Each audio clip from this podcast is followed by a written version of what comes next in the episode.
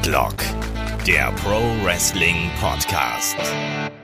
Ja, hallo und herzlich willkommen zu Headlock, dem Pro Wrestling Podcast und herzlich willkommen zur zweiten Ausgabe von Gastspiel. Ja, Gastspiel, das ist unser Talk-Format hier bei Headlock, dem Pro Wrestling Podcast.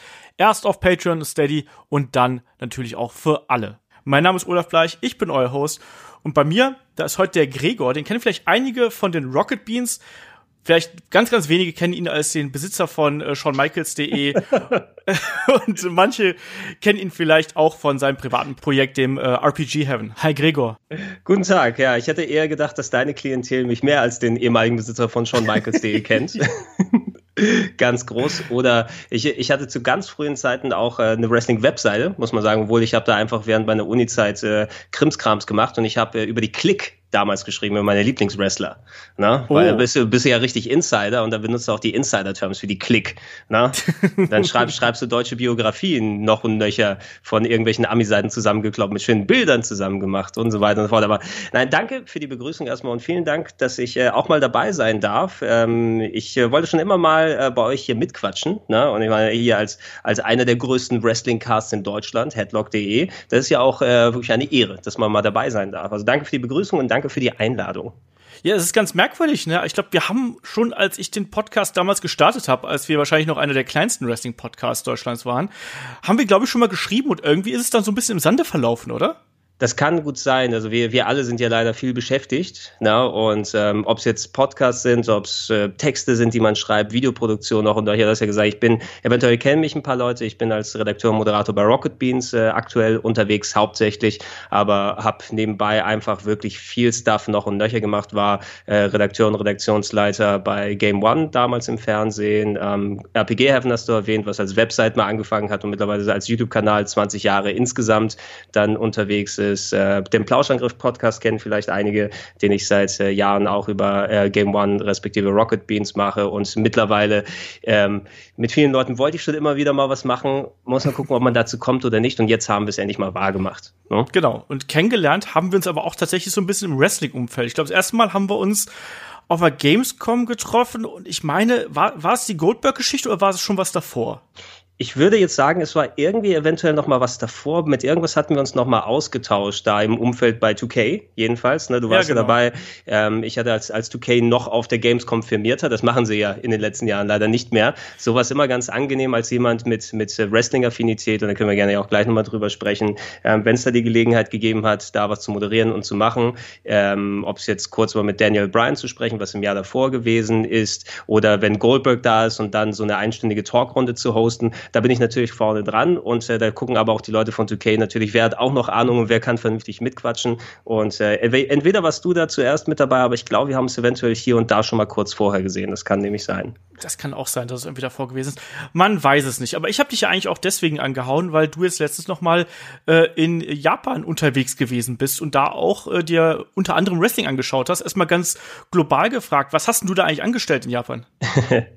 ja, ich äh, als, als jemand mit nicht nur Affinität zum Wrestling, wobei ich sagen müsste, das ist so ziemlich so, das sind meine, meine Steckenpferde, meine Hobbys, das sind äh, Videospiele, Wrestling und äh, früher habe ich noch häufiger Anime geschaut, aber jetzt nicht mehr so sehr, ne? aber das sind so die Bereiche, in denen ich mich auskenne und bei denen ich Spaß habe. Ich wollte schon immer mal nach Japan fliegen und ich habe gehofft, durch den Job als Redakteur, dann kann ich das irgendwann mal über die Arbeit machen. Aber es ist nie passiert, wirklich. Ne? Crazy, okay. Und äh, ja, also und äh, irgendwann mal kam das Angebot. Ich bin mittlerweile mit meinem YouTube-Kanal RPG Heaven in dem äh, YouTube-Netzwerk, den Gaming Clerks. Vielleicht sagt das auch dem einen oder anderen ein bisschen was.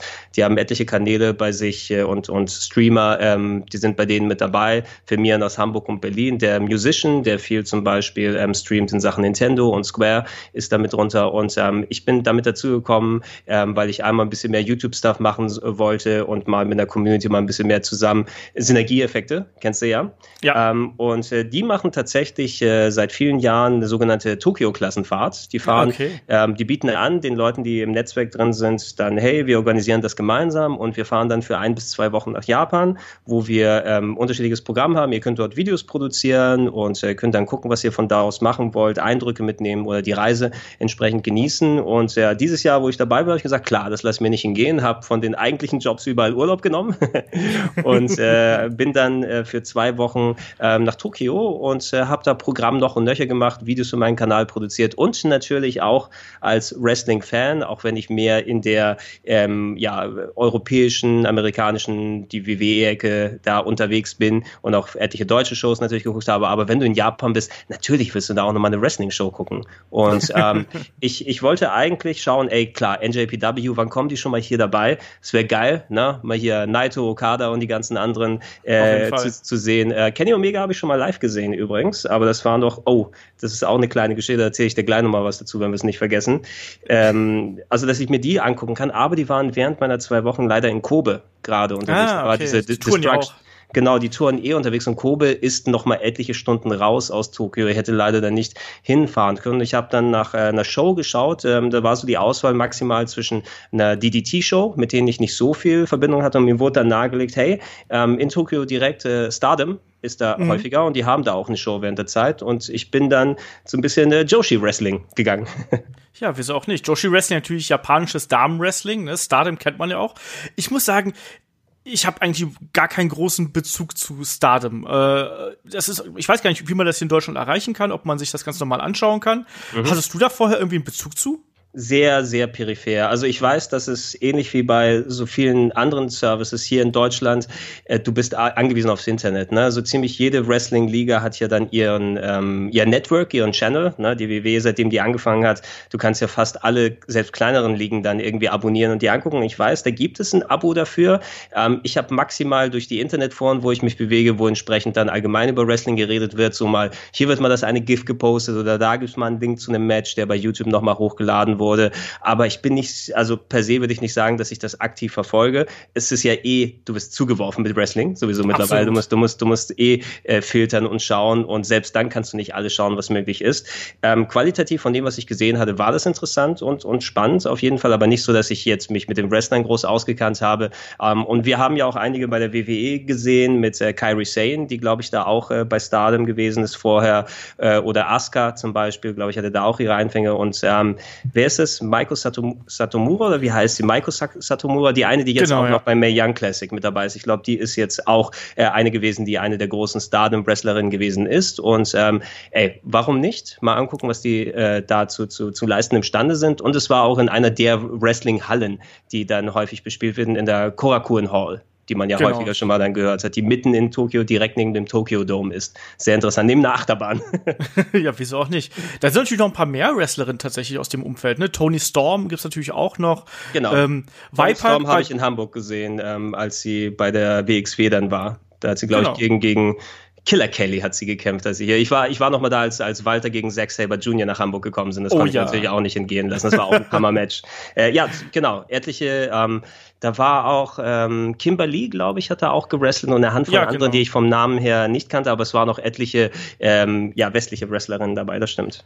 Ja, also äh, Rachel Ellering ist, glaube ich, auch noch ein Name, der einem da vielleicht noch einfallen wird. Ich habe natürlich jetzt hier ganz dreist die Karte aufgeschlagen. ja. Weil als ich das Foto gesehen habe, so, okay, jetzt muss ich erstmal gucken, wer da antritt, aber bei Stardom, da, da fällt bei mir tatsächlich so ein, der ein oder andere Groschen fällt da. Chris Wolf, auch aktuell bei, äh, bei der WXW unterwegs, die hat auch eine Stardom-Geschichte hinter sich und da sind noch ein paar andere die man auch hier so im europäischen Bereich kennt. Bei WWE Io Shirai ist natürlich auch noch ein großer Name, der da mit reinkommt. Genau, Io äh, Shirai äh, auch, ja.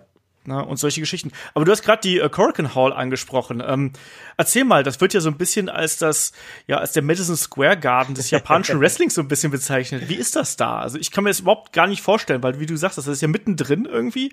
Wie sieht's da aus? Mhm.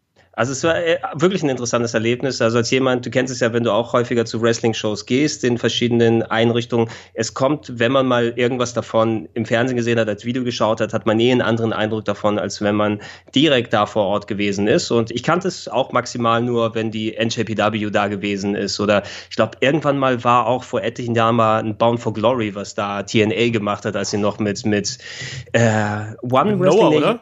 Äh, ProRace, war sie mit Noah? Noah kann sein, dass die da auch war. Ich weiß auch, dass TNA da mal ihr Bound for Glory da mal gemacht hat für eine Woche.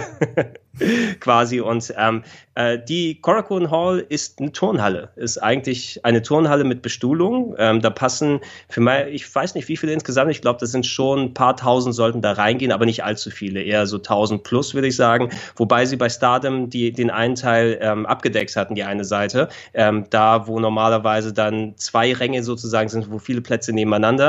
Ähm, ansonsten sind die, da ist der Ring in der Mitte, da sind so äh, dann auf zwei Seiten viele Stuhlreihen, die wie richtig klassische so ja, Ränge aussehen, die dann auch gefächert nach oben sind. Und an der engeren Seite sind dann so wie so Sportbänke, ne, wo maximal so drei, vier Reihen reinpassen. Das sind dann auch mhm. dann die mhm. teuren Plätze. Und für, für Stardom hatten sie die eine Seite von den vielen Plätzen weggemacht, sodass da maximal 1000 plus gemacht sind. Das hat mich auch gewundert, wie sie die Hardcamera da aufgebaut haben, weil da, wo das hauptsächlich hingefilmt war, das war da, wo die Entrance war, also da, wo man gar keine Zuschauer im Hintergrund gesehen hat, okay. sondern, sondern nur die Entrance Ramp. Es sah dann auch meist, ich habe mir nachher mal ein bisschen was von den Videos und Bildern angeguckt von der Show, wo ich da, wo ich mich teilweise auch dann da erkenne.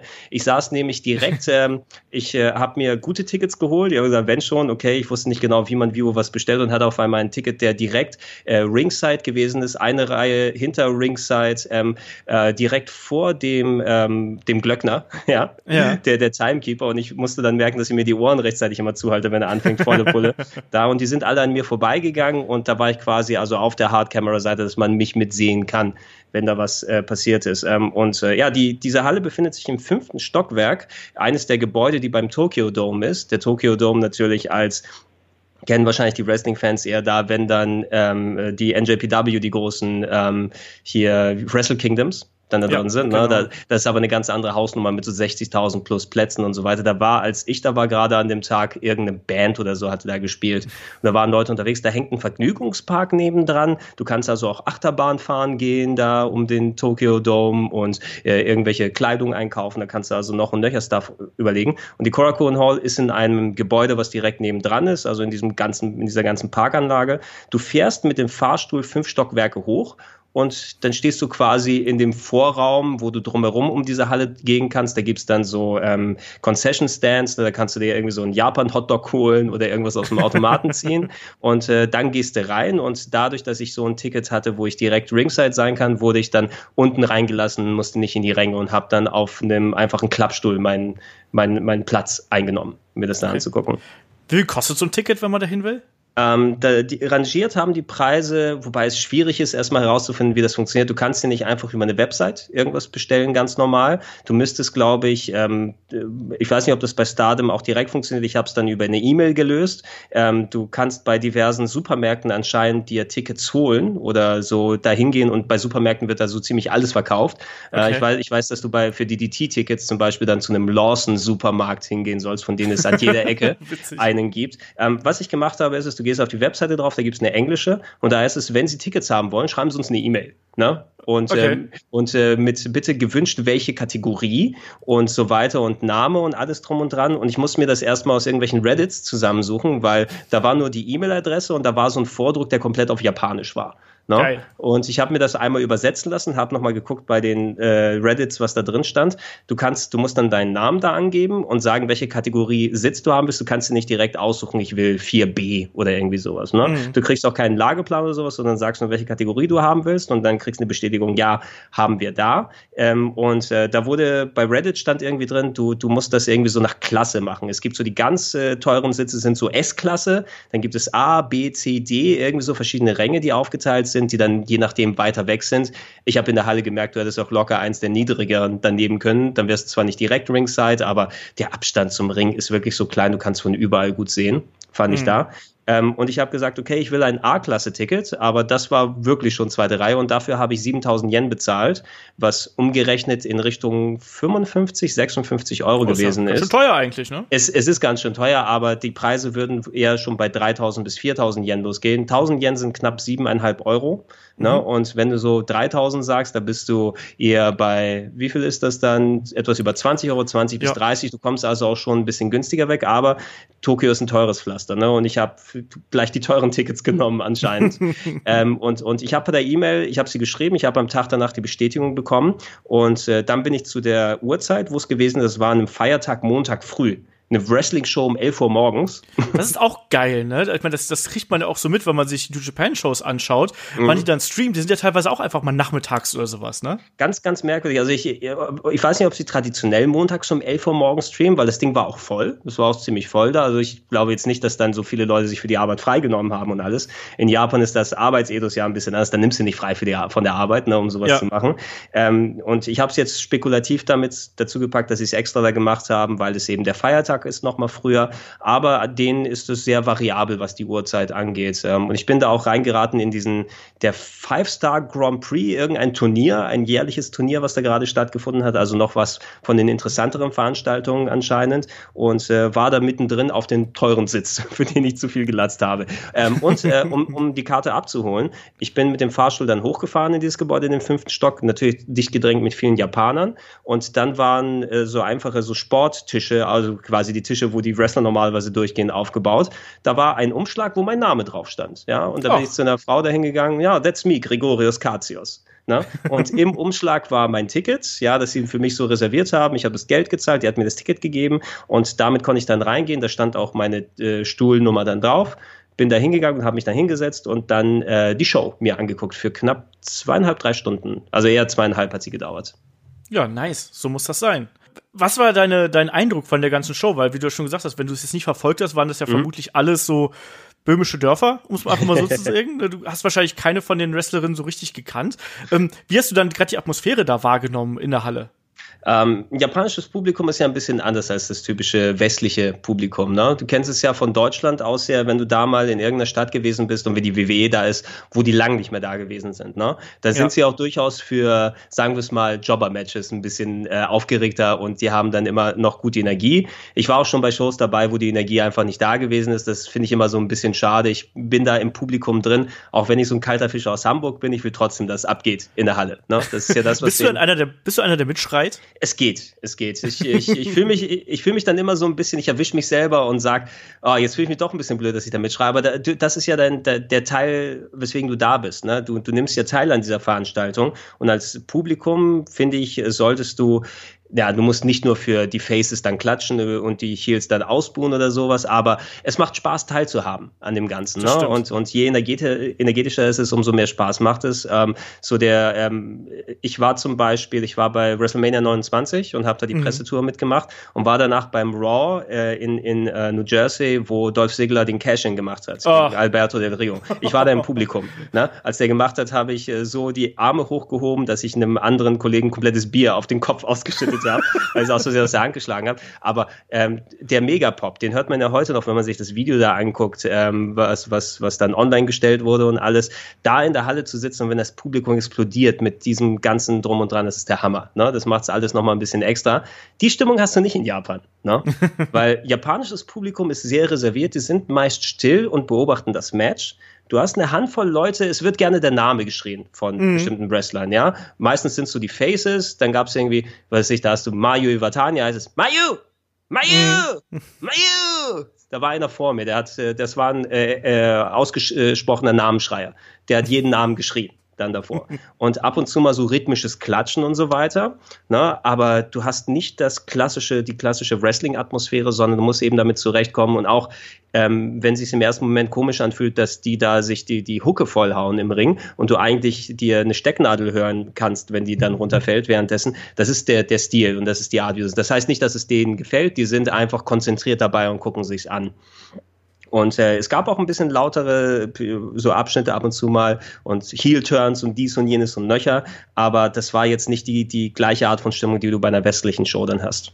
Mm, ja, ganz klar. Ich meine, das kennt man ja auch, wenn man sich mal so äh, auch andere Promotions aus Japan anschaut. Da ist einfach, das ist einfach eine andere Mentalität. Aber ich finde das auch ehrlich gesagt mal ganz schön. Also ich brauche auch, also klar ist dieses, diese Chant-Kultur, die wir gerade ja auch hier in, in, Deutschland oder auch in äh, UK ja ganz krass haben, die ist mhm. super geil aber mir macht es auch manchmal Spaß, einfach das du zu genießen, da wirklich so einzutauchen und sich auch ganz bewusst dafür zu entscheiden, so, jetzt schaue ich Wrestling und ich bin da, ich lasse mich davon gefangen nehmen, oder?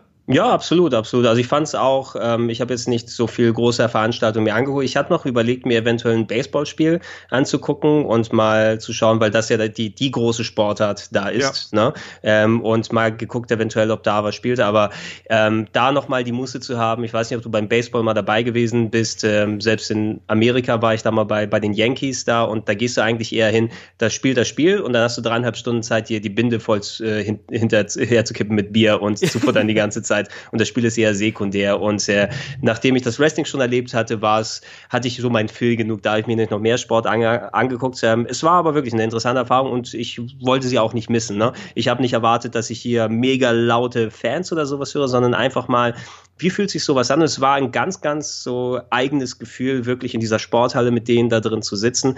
Es wird kleiner, familiärer in Anführungsstrichen, als wenn du es dann im Fernsehen irgendwo siehst. Aber dann bist du eben Teil gewesen von diesem ganz speziellen Ding, was ähm, du normalerweise nicht erlebst. Ne? So 9000 äh, Kilometer weg von dem Ort, wo du normalerweise firmierst. Ja, absolut. Kann ich vollkommen nachvollziehen, auch mal ein paar neue Eindrücke zu sammeln. Sowas ist ja auch einfach spannend. Ähm, wie war denn das Wrestling eigentlich? ähm, erstmal auch gewöhnungsbedürftig, muss ich sagen. Die hatten, okay. die hatten vorab, bevor ich glaube dann die, der Part losgegangen ist, wo dann das dann auch ausgestrahlt wurde. Ich glaube, die machen dann auch entsprechend durch ihren, äh, durch ihr Network gibt es auch Livestreaming, wo sich die Leute das angucken können. Die hatten nicht so ultra viele Kameras damit dabei.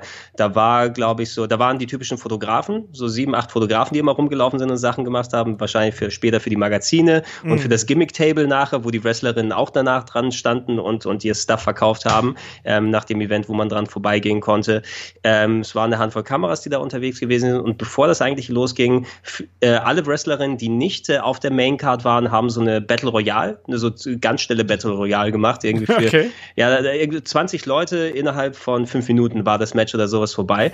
Und äh, äh, also das soll nicht negativ gemeint sein. Es war einfach nur der erste Eindruck, den ich hatte. Das sah irgendwie aus wie so Sportunterricht äh, bei den Zwölfjährigen. Ne? Also als, als ob du wieder in der Schule bist, ja, und, und einfach, weil die alle sehr klein von der Statur her sind, ne, und auch sehr, sehr zierlich. Selbst die äh, Hosses, in Anführungsstrichen, ne, die mal ein bisschen beleibter sein sollen und die Powerhouses, die da unterwegs sind, sind eben alles vergleichsweise kleine, zierliche Personen, aber die gehen auch entsprechend nicht zimperlich miteinander um. Na, der erste Eindruck eben, wo diese Battle Royale gewesen ist, gab es auch nicht so viel an vielen harten Moves zu sehen, sondern gab es da mal einen Flip, hier etwas und es wirkte für mich noch etwas okay da mal gucken, worauf du dich da eingelassen hast. Ne? Mm. Aber dann äh, im Laufe des, des, äh, des Abends, im Laufe des Morgens, äh, wie es weitergelaufen ist, äh, waren da etliche Wrestlerinnen, von denen ich schon mal ein bisschen was gehört habe und die hatten echt teilweise, also die sind überhaupt nicht zimperlich miteinander umgegangen. Mm. Ne? Also, äh, und die haben auch sehr viel Top-Rope-Action gemacht und äh, dann vergisst du irgendwann mal, dass einfach die Statur anders wirkt als von typischen Wrestlern und Wrestlerinnen. Zwischendurch auch ein paar ähm, ja, westliche Frauen da mit dabei, wie gesagt, Kimberly zum Beispiel mit dabei gewesen gewesen und eine Handvoll andere, die angetreten sind. Ähm, äh, und, und da gab es etliche Matches, die gehen auch alle in Richtung Time Limit übrigens. Ein paar sind auch dann bis zu der Grenze hingegangen, ist anscheinend auch wohl eine typische Matchart für die. Ähm, da war ich richtig investiert, auch wenn ich die Wrestlerin und den Hintergrund und die Stories nicht her herkannte. Und ein bisschen Story haben sie sogar auch noch reingepackt mit dem großen Heel-Turn von Hana Kimura, würde ich jetzt sagen. okay. Die sich, die sich, die sich gegen ihre Fraktion Odeo Tai gestellt hat und äh, sich äh, irgendwie so sowas war das dann nochmal.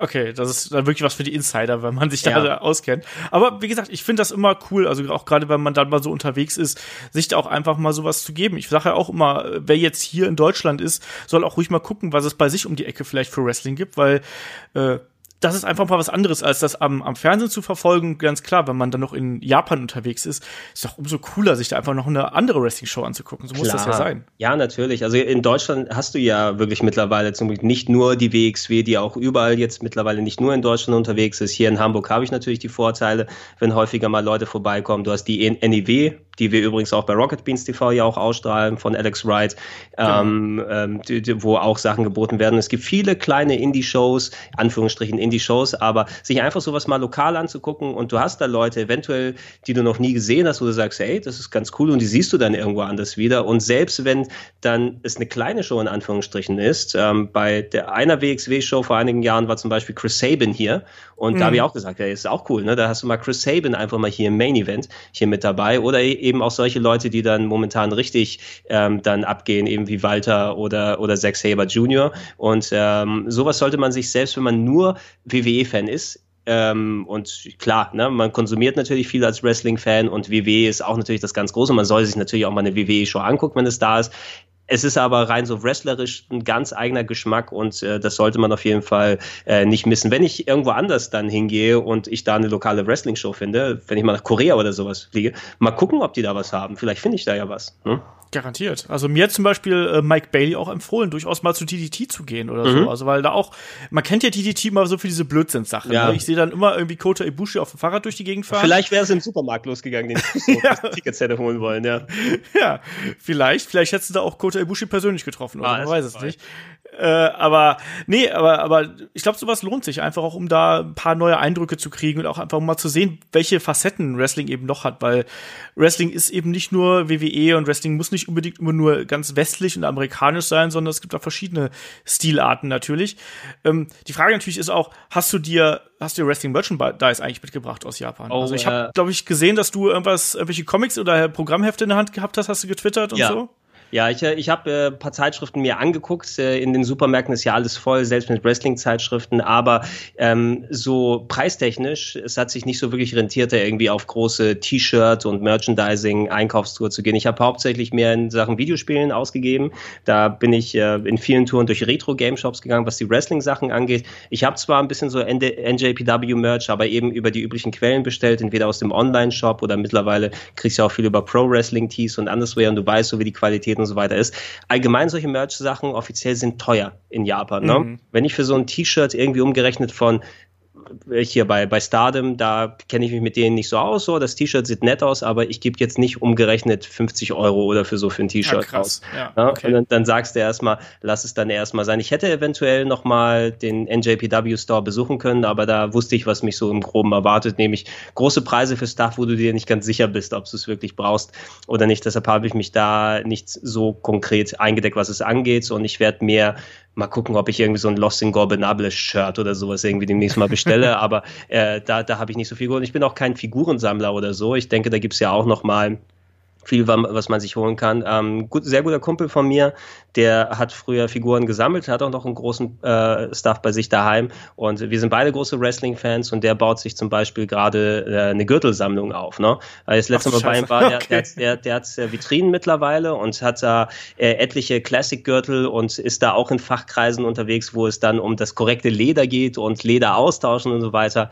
Hatte da eine Replik zum Beispiel von diversen WWF-Champion-Gürteln. Äh, der Winged Eagle hatte da den klassischen IC-Titelgürtel, den ich auch schon mal in echt in der Hand hatte übrigens, damals, als ihn Wade Barrett noch hatte, ähm, durfte ich ihn auch mal halten einmal. Ähm, aber äh, solche Sachen wären, glaube ich, noch mal interessanter, aber da zahlt es sich ja auch noch mal richtig dumm und dämlich. Ähm, bevor bevor ich es vergesse, ich will noch mal kurz von den Wrestlerinnen her bei Stardom, ähm, ein paar haben mich richtig beeindruckt und da würde ich vielleicht noch mal ein bisschen ähm, weiter verfolgen. Ich glaube, das müsste die Mayu Iwatani gewesen sein, oder? Ich müsste es noch mal checken, aber die hatte sich ein richtig, richtig hartes Match geliefert und die hatte, man sah auch so Blessuren auf ihr drauf, blaue Flecken und so weiter drauf und drum, aber ähm, also so, was die da abgegeben hat, das habe ich auch selten in der Härte auf Indie-Shows normalerweise gesehen. Also die gehen wirklich, wie gesagt, nicht zimperlich miteinander um und da findet man auch wirklich sehr gutes Wrestling, wenn man da mit zuguckt. Und ähm, wo ich Kenny Omega gesehen habe, wirst du die Geschichte hören? Genau, hau raus, komm, wenn du schon dabei bist. Also, Ah, ich habe Kenny Omega, ich habe ja High Five mit ihm gemacht und dann hatte vor meinem Tisch, wo ich gesessen habe, Moonsault gezeigt. Das haben wir alles leider nie gesehen. Sagt ihr noch, äh, ich hoffe, ich kriege den Namen korrekt zusammen, Wrestling Retribution ähm, Challenge? Wrestling Retribution Society oder sowas etwas? Oh, ganz dunkel, also, aber ich weiß gerade gar nicht mehr. Keine Ahnung, also, was ist denn das nochmal? Also, also ich war 2011 war ich in LA. Da bin ja. ich, da bin ich unterwegs gewesen. Da war gerade Saints Row 3 rausgekommen und ja. ähm, da hier in dem Spiel war ja damals Hulk Hogan äh, mit dabei als ähm, äh, Sprecher von einem Charakter und äh, da hieß es, hey Gregor, du bist Wrestling-Fan, ähm, die von Saints Row laden nach LA ein, damit du da Interviews und Action machen kannst und Hulk Hogan soll da sein für Interviews. Ähm, und da sagt, ja klar, da mache ich das. Ne? Da war ich für ein paar Tage in LA. Hulk Hogan ist nie aufgetaucht, ja, auch nicht zur, zur Launch-Party und so weiter, aber ähm, die Launch-Party sozusagen, nachdem wir die Interviews und alles gemacht haben mit den Entwicklern, war rappelvoll mit Wrestlern. Ähm, da habe ich auch Fotos mit Tommy Dreamer gemacht und ähm, hier, wie heißt nochmal hier der, der Masterlock hier, Chris äh, Dings da. Chris Masters. Chris Masters, Chris Adonis, Chris Masters hat mich, ja, genau. hat, hat, mich in den Headlock genommen für ein Foto zum Beispiel.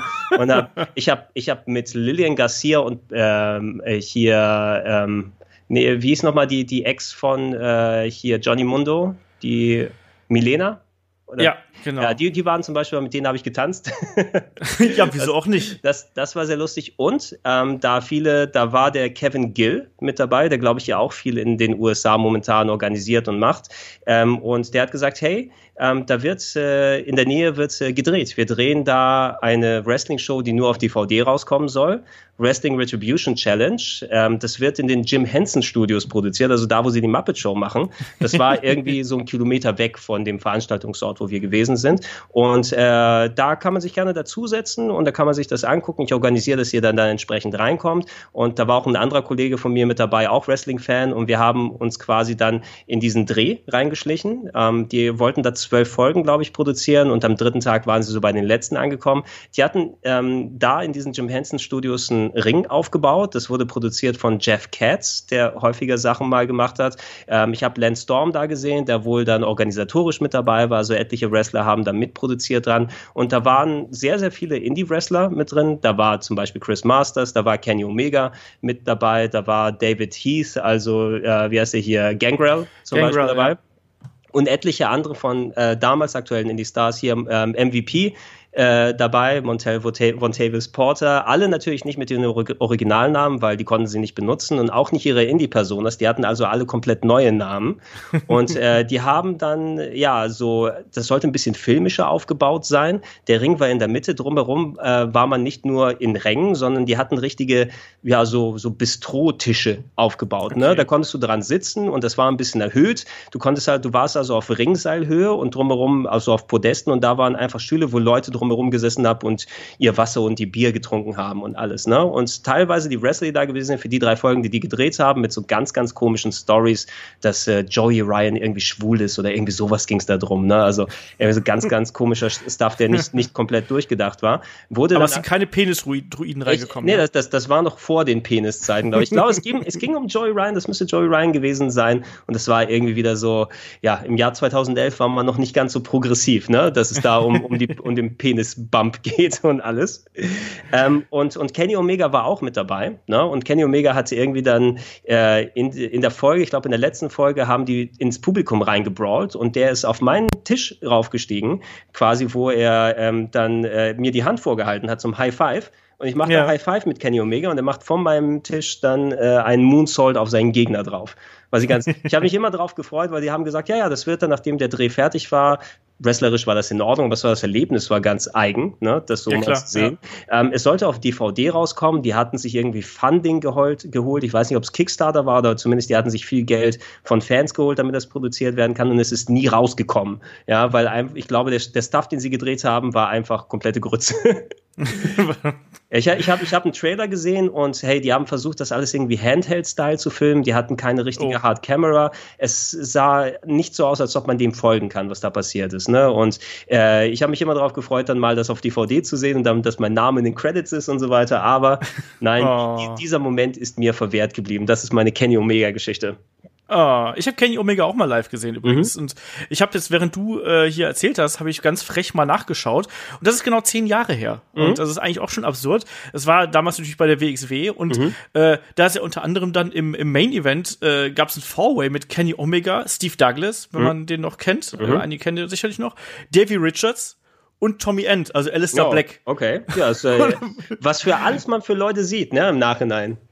Ja, und weil das ist jetzt echt zehn Jahre her. Ich, hab, ich wusste das nicht mehr so genau, aber das war auch so meine Anfangszeit, als ich zur äh, WXW gegangen bin. Mhm. Und äh, ich weiß aber, dass mich Kenny Omega damals schon extrem beeindruckt hat. Ich meine, mhm. zehn Jahre macht natürlich einen anderen Wrestler, aber da hat man schon gemerkt, dass der aus dem irgendwas Besonderes werden kann und so. Also das ist schon ein besonderer Typ einfach. Ja, bei, bei ähm, manchen Leuten merkst du das, ne? Wenn du sie siehst und ja. sagst, okay, da würde mich nicht wundern, wenn der demnächst irgendwo auf dem Schirm auftaucht. Ja, genau. Und wenn der dran bleibt halt. Also bei mhm. Kenny Omega habe ich mich halt immer gefragt, so, hm, kann der diesen Stil wirklich lange gehen? Weil du hast immer gemerkt, dass der hart an der Grenze des Gesunden ist, weißt du, was er da abzieht. Also mhm. ist ja heute noch so, was er da äh, für Aktionen da aus dem Ring zeigt und jetzt auch zuletzt, wo auch mit gebrochener Rippe gekämpft, solche Geschichten. Ja, ja. Noch, noch mehr. Schwierig. Ja, das, äh, das, also ich bin, ich bin auch sehr äh, erstaunt immer darüber, dass er wirklich noch auf dem Niveau auch durchgehend dann, dann reinhaut. Ne? Es, es, es hilft ja nicht, dass viele Leute ihn dann so enorm loben und er auch wirklich Hammer-Matches raushaut die ganze Zeit. Ich frage mich, ob sie mal vielleicht neue Tische bei NJPW sich holen sollten. Nicht immer diese, diese mega harten Standardtische, wo du sagst, das kann nicht gesund sein, Leute, was ihr da macht. Ja, und der ist inzwischen auch schon 35, ne? Also man Stimmt, darf jetzt ja. auch nicht so tun, als ob der nicht irgendwie der junge Hüpfer wäre oder so, sondern der ist auch schon, auch schon lange Karriere hinter sich. Und ja, ich meine, New Japan ist ja ohnehin der Stil einfach absolut hart. Also das, mhm. äh, da gibt's ja gar nichts, ne? Also das, was die da mit ihren Körpern anstellen, das könntest du auch gar nicht in dem Schedule machen, den zum Beispiel WWE fährt. Das haben wir auch schon ein paar Mal hier besprochen. Ja. Ähm, ja, lass uns noch mal ganz kurz zurück zum äh, äh, zu, den, zu den Damen hier kommen. Bist du ja. eigentlich äh, bist du ein, ein Freund von von Damenwrestling? Wir haben den Monat von Evolution und solche Geschichten. Ähm, per se würde ich jetzt nicht sagen, nicht konkret, also ich äh, würde jetzt nicht sagen, Damenwrestling ist so mein Steckenpferd und so weiter. Aber ähm, dadurch, dass du in den letzten Jahren natürlich, äh, dass, dass viele Damen eine Chance bekommen haben, ne? auch richtig von der Pike auf, gerade in der WWE, wo sie natürlich mit am präsentesten sind, ähm, dann äh, richtig zu zeigen, was sie drauf haben. Ähm, äh, je nachdem, äh, wo es ist, wie das Umfeld ist, ist teilweise auch das Damenmatch immer das, was man sich, auf was man sich oft am meisten freut.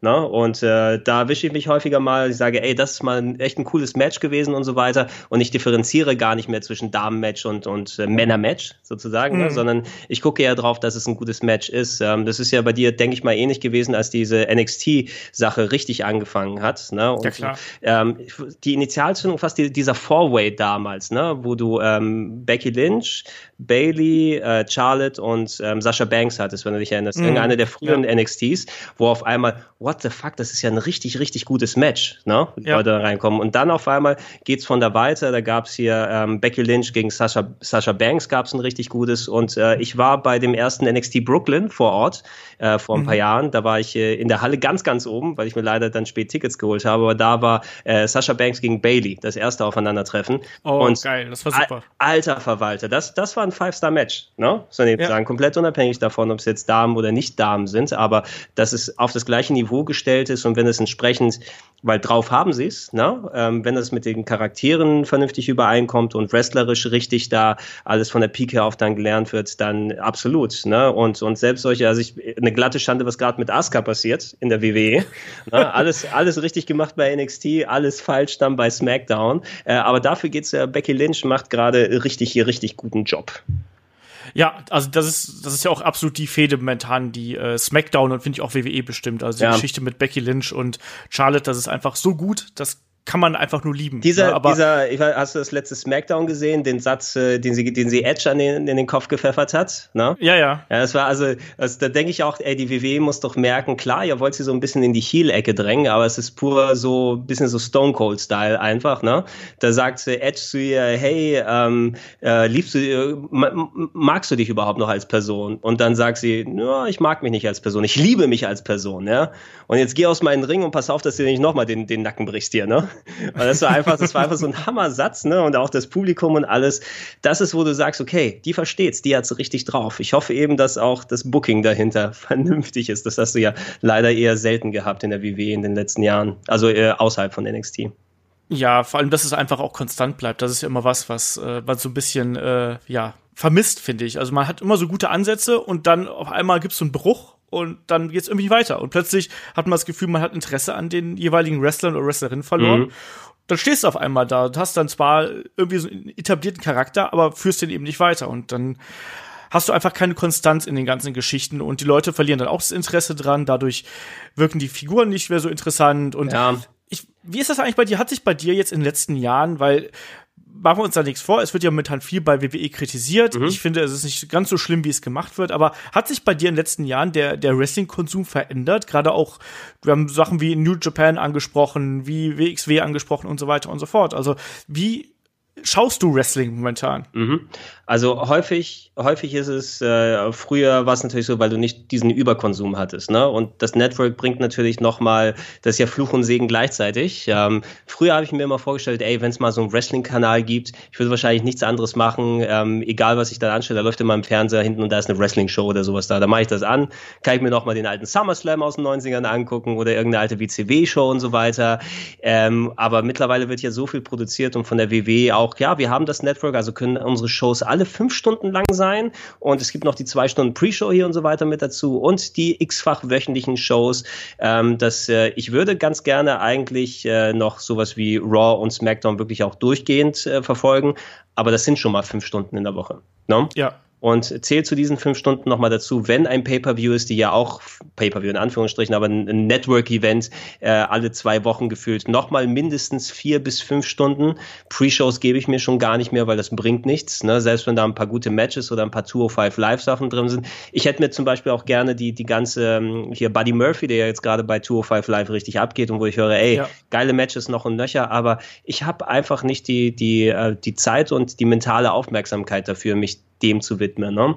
Und in letzter Zeit ist es nicht mehr so akut, oh, ich lasse Raw zumindest nebenbei laufen und gucke dann mir das konkret auch an oder SmackDown und so weiter, sondern je nachdem, du hast ja auch häufiger, dass dann, äh, falls ich mal nachts irgendwie äh, dann wieder am Arbeiten bin und oh, es ist zwei morgens, ich kann ja kurz mal umschauen und gucken, ob Raw läuft. Ne? Mhm. Dann, dann läuft es nochmal dann im Stream irgendwie dann äh, durch und dann kann ich es dann im Hintergrund laufen lassen oder ich schaue es mir dann, wenn ich dann Zeit habe, am Tag danach so als Hintergrundberieselung an. Aber so richtig aktiv, mit Ausnahme, wenn jetzt ein Pay-Per-View ist, auf den ich mich freue, auf den ich jetzt cool was gucken möchte und ich am Tag nicht so früh raus muss danach, gucke ich tatsächlich viel dann entweder live übers Network und ähm, hole dann den meisten Stuff WWE-technisch zumindest so nach. Wenn was NJPW-mäßig ist, da wische ich mich immer mehr, ich gucke periodisch, ne? gerade wenn so Wrestle Kingdom ist, bestelle ich mal wieder das Network von denen ja. und gucke da wieder ein bisschen mehr. Aber dann habe ich es laufen für mehrere Monate und dann schalte ich nicht so häufig ein bemerke ich dann gerade, ja. ne? weil du da auch super inflationär, du hast geile Matches, aber du hast Milliarden geiler Matches da. Ne? Ja. Und ähm, wenn ich nur für Wrestling leben würde, zum Wrestling konsumieren, dann würde ich es trotzdem nicht schaffen. Und so versuche ich zumindest, dass mir der Spaß am, am Hobby dann nicht äh, irgendwie komplett flöten geht und ich versuche so ein bisschen zu selektieren. In den letzten Monaten habe ich gemerkt, dass es tatsächlich ein bisschen ab und zu mal ist auch okay, wenn mal SmackDown oder Raw nicht geschaut wird, ne? weil dann schaltest du ein, wenn es maximal irgendwas gibt, oh, Seth Rollins macht jetzt ein eineinhalb Stunden ähm, Gauntlet-Match oder so, ne? Mm. Und das ist interessant und da schaust du hin. Oder äh, Sachen, die, wenn ich das nicht live gucken konnte und dann irgendwie das Ergebnis schon gehört habe, lass mich trotzdem da nochmal reinschauen. Äh, ist jetzt nicht mehr so mega aktiv. Das Einzige, worauf ich mich noch so richtig, richtig freue, das sind die NXT Takeovers. Da mache ich es aber auch meist, weil die eh auch auf dem Wochenende gelegt sind, dass ich da die Nacht durchmache und sie mir live angucke. Aber da, okay. hast, da hast du ja auch, ähm, mich hat noch kein Takeover enttäuscht, richtig. Manche waren vielleicht dann nicht ganz so extra klasse wie die anderen. Aber was die Stimmung, was die Matches, was alles angeht, da kriegst du immer A plus Sahne irgendwie geboten. Ne? Und ja. äh, da, da kann wenig mithalten, auch die NJPW-Shows für mich nicht, weil da habe ich das Investment in der Handvoll Matches und dann schaue ich mir auch gerne die Sachen von Naito an. Die machen mir ein bisschen zu viel Multiman-Tags, ne? Wenn man irgendwas nichts Konkretes ist, dann ist ein 10-Man Multiman-Tag bei äh, NJPW, wo alle noch in Löcher reingeworfen werden. Und die sind zwar dann auch gut, aber davon gibt es 8 Milliarden ja, bei New Japan, die bauen ja einfach oft ihre Fäden in diesen Tag Team Matches vorher auf und solche Geschichten. Ja, genau. Das ist mir persönlich auch ein bisschen zu viel. Also das, das haben wir auch schon hier ein paar Mal bei den, äh, bei den Reviews, die wir hier dann auch mal so als Special immer wieder einstreuen, gesagt. Das ist immer sowas, dass es nett ist, auf der Karte zu haben und da sind auch immer wieder gute Matches dabei. Also die sind wrestlerisch alle top. Aber es ist dann trotzdem so, dass man sich fragt, ja, okay, muss ich mir jetzt noch mal zehn Minuten hier äh, noch mal so Tag Team Matches angucken, wenn ich doch eigentlich hauptsächlich für die drei, Pay äh, für die drei Main Events eingeschaltet mhm habe. Mhm. Das ist so ein bisschen schwierig. Kann, da kann ich dich auch mal zurückfragen. Ähm, also ich, das ist einer der Gründe, warum es eben dann so viel ist und auch konsumtechnisch. Und du weißt ja, das Hobby zum Beruf machen oder zu dem, wo man dann irgendwie Arbeit investiert. Ich habe mir bewusst mich zurückgehalten, irgendwie viel über Wrestling zu produzieren. Einfach mhm. weil so ein bisschen, ich möchte mir gerne die Chance lassen, noch den Spaß zu erhalten. Und da macht es mir das Wrestling an sich schwer, weil es eben so ein Überangebot ist. Wenn ich auch mal zurückfahren möchte, dann möchte ich auch vom Zugucken auch ein bisschen zurückfahren. Ne? Ich bin mittlerweile an dem Punkt angekommen, ich gucke schon seit seitdem ich irgendwie zehn Jahre bin, Wrestling, und das wird auch nie aufhören. Ne? Also ja. da irgendwann weiß man ja, egal komme was molle, das ist auch das, worauf die WWE zählt. Diese drei Millionen Zuschauer in den USA werden sie immer haben, komme was wolle, und dadurch kommen dann die ganzen Millionenverträge, weil sie auch ein eingebautes Publikum haben. Ich werde immer Wrestling gucken auf die eine oder andere Art, aber ich habe mich eben davor gescheut, das zum YouTube-Kanal oder zum Podcast oder hier und da zu machen, weil ähm, du kannst ja auch sagen, ähm, wie teilt ihr das unter euch auf? Ne? Selbst wenn du zum Beispiel mal keinen Bock hast, guckst du dir jede Woche komplett Raw an, wenn du das besprechen musst und so weiter und so fort. Da kann ich mir ja vorstellen, dass irgendwann du auch da sitzt und sagst, oh nein, nicht noch ein Titus O'Neill-Match. Oh mein Gott. Oh nein, ja, Kane. Äh, aber deswegen zum Beispiel habe ich immer gesagt, ich will keine wöchentlichen Reviews von Raw und SmackDown machen, weil ich dann wahnsinnig würde. Weil du dann diesen Zeitdruck hast, weil du musst es dann unbedingt mhm. gucken. Und ich glaube, das macht man, damit macht man sich ganz viel kaputt. Also wir machen ja letztlich bei uns auf dem Kanal machen wir ja nur die Previews und Reviews von äh, WWE. Mhm. Ähm, das kann man ja so nebenbei quasi machen. Die sind auch meistens dann nicht so lang, gerade die Previews dann nicht.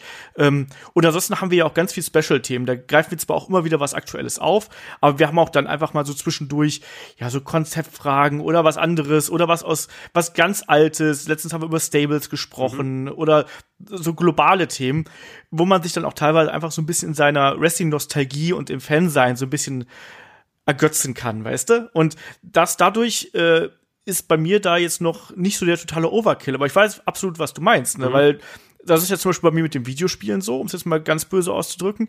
Ähm, wenn du dein Geld mit Videospielen verdienst, ist ein Videospiel irgendwann zwar immer noch geil, aber es ist eben nur noch ein Teil deiner Arbeit. Mhm. Ja? Genau. Und genau. dadurch verlierst du dann auch manchmal vielleicht auch so ein bisschen die, die Leidenschaft für, für manches Spiel, was es vielleicht auch einfach mehr verdient hat, weil du vielleicht gerade im Zeitdruck bist, weil es dir vielleicht selber but vielleicht gerade nicht in Kram passt, weil du andere Sachen zu tun hast und solche Geschichten. Und äh, das habe ich zum Glück beim Wrestling nicht, aber deswegen habe ich immer versucht, so diese News und ganz aktuellen Sachen immer so ein bisschen außen vor zu schieben, weil mir das einfach, das wäre mir zu anstrengend und ich glaube, dass mir persönlich das, das Wrestling ein bisschen kaputt machen würde. Ja, du hast, du, du, du hast eben die Mega-Leidenschaft, die bei sowas dazugehört und ähm, dadurch, dass mittlerweile viele Leute, wie wir alle jetzt die Mittel haben, ob du einen Podcast machst, ob du ein YouTube-Video machst und so weiter, jeder kann sich ja ausdrücken und seine Meinung dann File bieten, Content produzieren, Stuff anstellen. Irgendjemand ist da, der investiert noch mehr Zeit immer als du, ja, und Eben. haut die Sachen noch früher raus.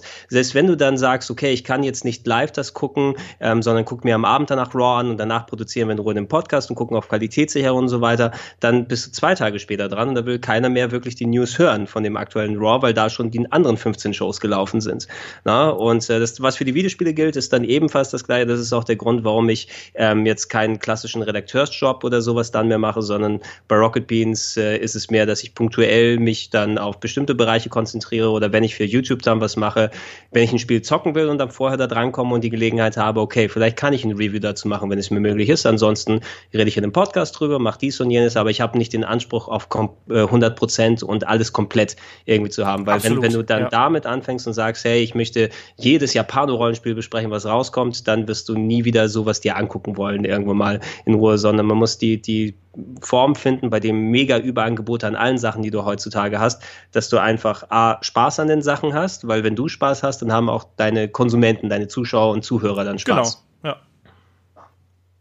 ja. So ist es dann eben auch. Also ich hatte da interessanterweise jetzt heute noch in einem Fanforum auf Facebook, also WXW-Fans ist die Gruppe da, noch so eine so eine kleinere Diskussion drüber, ne, wo dann auch hieß, ja, wir würden gerne äh, mehr WXW-Podcasts hören und wenn man dann den Leuten erklären muss, so ja, das Problem ist aber, klar ist, die Leidenschaft ist immer wichtig, aber man möchte ja auch, dass die Sachen gehört werden. Ne? Mhm. Ne? Und dann äh, muss, darf man auch nicht äh, unterschätzen, wie viel Aufwand in so einem Projekt steckt und wie demoralisierend es da manchmal auch sein kann, wenn du viel in was investierst und wenn es dann eben nicht akzeptiert wird oder mhm. wenn es nicht angenommen wird, wenn es schlichtweg nicht gesehen wird.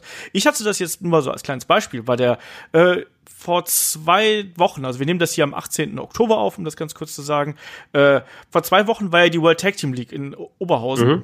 Habe ich ja auch äh, wirklich den, den Allerwertesten aufgerissen, um die Video-Reviews rauszukriegen. Das heißt, wir haben uns dann am Abend da noch hingesetzt, nach dem Event, vor die Kamera, haben erzählt, was passiert ist. Am nächsten Morgen bin ich um sechs bis sieben Uhr aufgestanden und habe die Dinger online gestellt. Mhm. Ne? Und dann hat man aber gemerkt, dann, dann haben wir am, am Sonntag kam dann quasi zeitgleich eine, eine, eine Review raus und dann der normale Podcast. der Podcast war die Ausgabe 200 und es ging darum, was wäre, wenn Triple H WWE übernimmt. Mhm. Und dann hast du auf der einen Seite dieses WWE-Thema, was auch geil und interessant ist und der Podcast hat mega Spaß gemacht. Und auf der anderen Seite aber eben dieses WXW-Thema, was dann eben auch noch mit dem Event verbunden ist. Du hast Bilder vom Event, denkst du so, hey, das ist eigentlich so subjektiv gesehen, für mich ist es eigentlich fast das, das coolere Produkt, weil das irgendwie viel näher am Wrestling ist. Und dann siehst du aber, wie der 200er Podcast so komplett durch die Decke geht, während das Video, was du in der Nachtschicht quasi geschnitten hast, dann eher so vor sich hin dümpelt. Denkst du so, ha. ne? und, und das sind dann auch schon so die Sachen, wo man sich dann ja so fragt, wie muss man die Gewichtung natürlich dann legen. Und deswegen Leidenschaft ist immer gut, aber Leidenschaft äh, sollte auch vor allen Dingen dann auch immer Spaß machen und sollte nicht irgendwann zum Pflichtprogramm ausarten. Und ich glaube, das ist genau das, was wir hier mit unseren privaten Projekten, die wir ja beide verfolgen, mhm. da eigentlich auch äh, immer im Hinterkopf behalten müssen, oder? Genau, genau, genau. Also ich, ich, ich kenne es auch, je nachdem. Es wäre natürlich schön, wenn man die Sachen, wo man selbst das meiste investiert, ob es jetzt dann Schnitt, Produktionszeit und so weiter ist, auch das ist, was dann akzeptiert ist von den Leuten. Also das ist auch, du packst irgendwas bei YouTube hoch, ne, und äh, dann hast du deine, de, dir deine Seele rausproduziert für ein Review Review und hast äh, Szenen aufgenommen von irgendwelchen obskuren Spielen und da Konsolen dran geschafft, die da noch und nöcher sind. Und äh, daneben, daneben ist äh, LOL, äh, jemand pupst bei Fortnite und hat 8 Millionen Hits oder sowas, ne? ja. Dann denkst du, ja, klar, okay, ne? Das ist eben populärer, was da im Moment ist, aber man muss für sich dann die, die Waage finden und dann sagen, wie rentiert sich das? Ähm, ich finde dann auch immer, man sollte dann in der Form ähm, je nachdem, ähm, als, als ich angefangen habe mit dem ganzen Medienberichterstattung und so weiter, ich habe das mhm. als, als Hobby gemacht. Ich habe äh, an der Uni bin ich gewesen und habe vor vielen Jahren studiert. Informatik nicht zu Ende, ist aber auch egal, das interessiert ja keinen. aber währenddessen, ich hatte immer Bock, ähm, äh, bei einer Videospielzeitschrift zu, äh, mitzuarbeiten. Ne? Weil immer, mhm. ich habe als Kind die immer gelesen und ich habe gedacht, hey, das ist voll geil und ähm, ich würde gerne noch mal ein bisschen was dazu schreiben. In Hamburg, wo ich dann ähm, unterwegs bin, gab es leider nie irgendwie die Gelegenheit, da zu einer Redaktion zu gehen. Die meisten waren irgendwie in Münster und in München und aber irgendwann gesagt, so während meiner Uni-Zeit, hey, es gibt dieses Internet, dann fängst du an zu schreiben. Ne? Und dann habe ich angefangen, Videospiel-Reviews zu schreiben, Wrestling-Biografien, Anime-Reviews und anderem, alles drum und dran, alles so äh, viel gewollt und nichts gekonnt. Ne? Aber es war was, woran ich Spaß hatte. Und äh, es sind auch eine Handvoll, also eine kleine Community drumherum entstanden, die Sachen auch konsumiert haben, aber nicht jetzt in der Art, oh, ich mache mir Gedanken und ich schreibe irgendwie drei Tage an diesem Review und das lesen dann 30 Leute oder irgendwie sowas. Ne? Mhm. Ne? Ähm, wenn du das so als Hobby dann machst und so zum rein investieren, ich finde, das ist sehr gut und man sollte dann für sich selber gucken, dass erstmal der Spaß dann da ist, ne, wo es dann in Anführungsstrichen erstmal irrelevant sein kann, ob und wie viele Leute das gucken. Aber irgendwann kommst du natürlich an den Punkt, wo du das noch dann ein bisschen mehr machst und deine Schreibe und deine Art zu produzieren dann verbessert hast, dass du auch effektiver arbeiten musst. No? Ne? Mhm. Und äh, wenn du dann dran sitzt und dann zur World League, äh, Tech League dann Video schneidest und da emotional wirklich viel rein investierst und das machst, aber dadurch entgeht dir auch Zeit, die du für die anderen Sachen brauchst und dann kannst du deine dich nicht mehr in den anderen Sachen ausleben, die die Leute dann auch mitbekommen wollen und da die vernünftige Waage zu finden, was produziert man, kann man Leute davon überzeugen, dass sie die coolen Sachen auch gucken und nicht nur die, und nicht nur die Fortnite Püpse. Ja, dann findet man irgendwann die Mitte und und äh, solange man auch dann auch Sachen hat, wo man dann auf einer Wellenlänge mit den Leuten liegt und äh, Spaß am Produzieren und äh, die Resonanz dann auch mit bei ist, dann kann man sich so andere Sachen auch ab und zu mal erlauben, nur nicht eben durchgehend. Ja. Das äh, stimmt absolut. Ja, äh, zwei Leute, die irgendwie Medien machen, so ganz komisch hier unter sich so. Mhm. Und irgendwie beide noch was mit Wrestling zu tun haben. Aber ich finde es auch mal interessant, auch damit man, es ist ja auch gut, darüber zu sprechen, was für ein kreativer Prozess, egal ob es jetzt bei deinen äh, Videospielgeschichten ist oder eben hier bei dem Wrestling-Kram, was da einfach hintersteckt. Weil ich glaube, das ist auch ganz interessant für jeden, der hier zuhört, weil man kriegt dann ja immer sowas vorgesetzt und manche fragen sich ja dann, wie, wie entsteht denn sowas? Ne? Klar. Und, das fängt erstmal mit Leidenschaft an und äh, ist aber dann trotzdem immer noch dann irgendwie äh, natürlich auch Zeitaufwand und Arbeit. Aber das Geile ist dann eben auch, wenn dann das Feedback kommt, wenn du die mit den Leuten Interaktion triffst, wenn du die Leute vielleicht auch mal selber triffst. Mhm. Das habe ich jetzt ja auch ganz oft auf den äh, Wrestling-Events, wenn sie mich dann ansprechen oder sonst irgendwas. Das ist dann eben richtig cool, wenn sie ankommen, hey, hör mal, ich höre deinen Podcast jede Woche irgendwie auf der Weg zur Arbeit. Oder ich habe schon einen gehabt, der meint dann so, ja, nee, also ich höre den immer auf der Arbeit. so, ich sitze in der Nachtschicht und damit ich nicht einschlafe, höre ich euren Podcast. Das ist, sowas ist dann richtig so, geil. Mir, mir wird gesagt, ich höre deinen Podcast beim Einschlafen, ne? Weil, ja, das auch. weil deine Stimme mich dann immer so einlud und so weiter. Aber so ähnlich, äh, ich habe es auch äh, häufig erlebt, gerade zu den äh, Plauschangriffzeiten, als ich äh, wirklich viel dann noch äh, bei, bei Game One damals gemacht habe. Einfach äh, so, wenn man mal mit den Leuten zusammenkommt, bei der Gamescom haben wir als, als Spieleredakteure natürlich immer sehr häufig die Gelegenheit, wenn wir mal einen Stand haben, wo die Leute wissen, wo wir sind.